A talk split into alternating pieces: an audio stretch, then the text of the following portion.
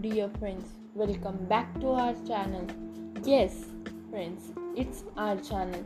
I hope my all friends are doing well and having amazing time passing out, doing doing their studies.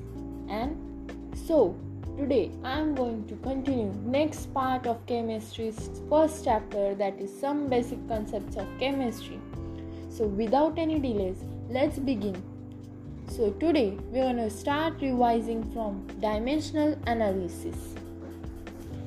The conversion of any particular quantity in terms of fundamental quantity is known as dimensional analysis. This can be done by a method called factor label method or unit factor method. For conservation of inches into a centimeter or vice versa, 1 inch is equal to 2.54 centimeter. Now we are going to start with some laws of chemical combinations. Compounds are formed from elements and their formation is governed by the following five basic laws. Your first law says law of conservation of mass. It states that matter can neither be created nor destroyed. That is, no change is observed in the total mass of the substances involved in a chemical changes. Second law, law of definite proportion. It states that the ratio of the masses of element in any compound is constant regardless of its source or its preparation. That is, a given compound always contains exactly the same proportion of elements by weight. It is sometimes also referred to as law of definite composition. Law of multiple proportion.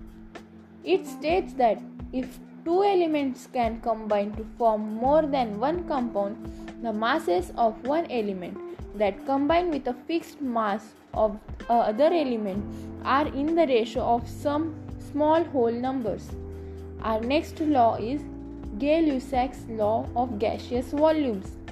It states that when gases combine or are produced in a chemical reaction, they do not they do so in a simple ratio by volume provided all gases are at same temperature and pressures. Avogadro's law it states that equal volume of gases at the same temperature and pressure should contain equal number of molecules. One more extra law I would like to make you know is law of reciprocal proportions. It states that when two elements combine separately with a fixed mass of third element, then the ratio between their masses in which they combine will be either same or simple multiple of the ratio in which they combine with each other. So our next topic is Dalton's atomic theory. The following are some important points which you should always go through thoroughly is matter consists of indivisible atoms all the atoms of a given element have a identical properties including identical mass. Atoms of different elements differ in the mass. Compounds are formed when atoms of different elements combine in a fixed ratio. Chemical reactions involve reorganization of atoms. These are neither created nor destroyed. In a chemical reaction Dalton's theory could explain the laws of chemical combination. However, it could not explain the laws of gaseous volumes. It could not provide the reasons for combining of atoms, which was answered later by other scientists. So, our next topic is atomic and molecular masses. The atomic mass or the atomic weight of an element is the average relative mass of its atom on a scale in which an atom of carbon 12 has mass of exactly 12 u where u is unified mass and one unified mass is equal to 1.66056 into 10 to the power minus 24 gram. One atomic mass unit is defined as mass exactly equal to 1 12th the mass of one carbon 12 atom. At present, AMU has been replaced by U, which is known as unified mass. Average atomic mass.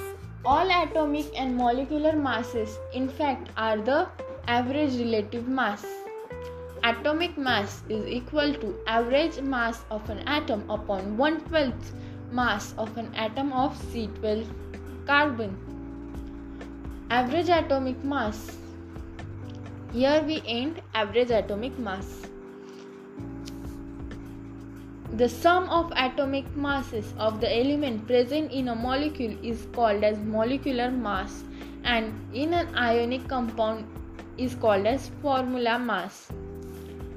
Now we are going to start with the mole concept or molar masses.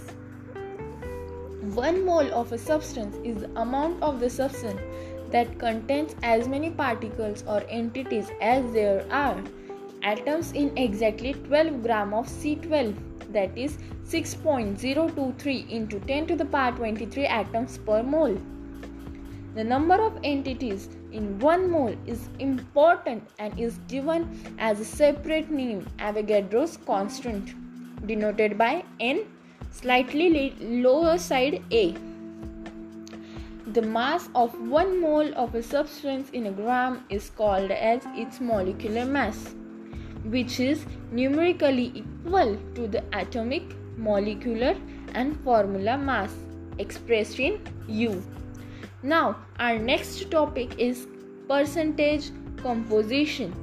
For determining the percentage composition of each element in a compound, mass percent of an element is equal to mass of that element in the compound multiplied by 100 upon molar mass of the compound.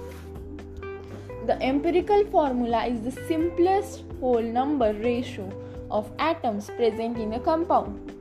The molecular formula is the exact number of different types of atoms present in a molecule of a compound.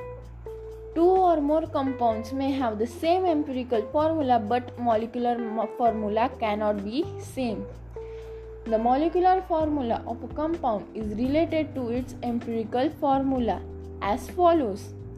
Molecular formula is equal to small n into empirical formula is equal to whole bracket empirical formula multiplied by n where n may be 1 2 3 etc the value of n can be obtained by the following relationship n is equal to molecular mass upon empirical formula mass.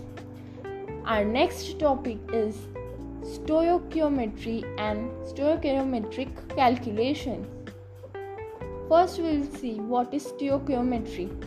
It deals with the calculation of mass, sometimes volumes also, of the reactants and the products involved in a balanced chemical reaction. The reactant which is completely consumed in the reaction and limits the amount of the product formed is called as limiting reagent. Concentration of the solution can be expressed in the following ways. Mass percent is equal to mass of mass of solute upon mass of solution multiplied by 100. Volume percentage is equal to volume of solute upon volume of solution multiplied by 100.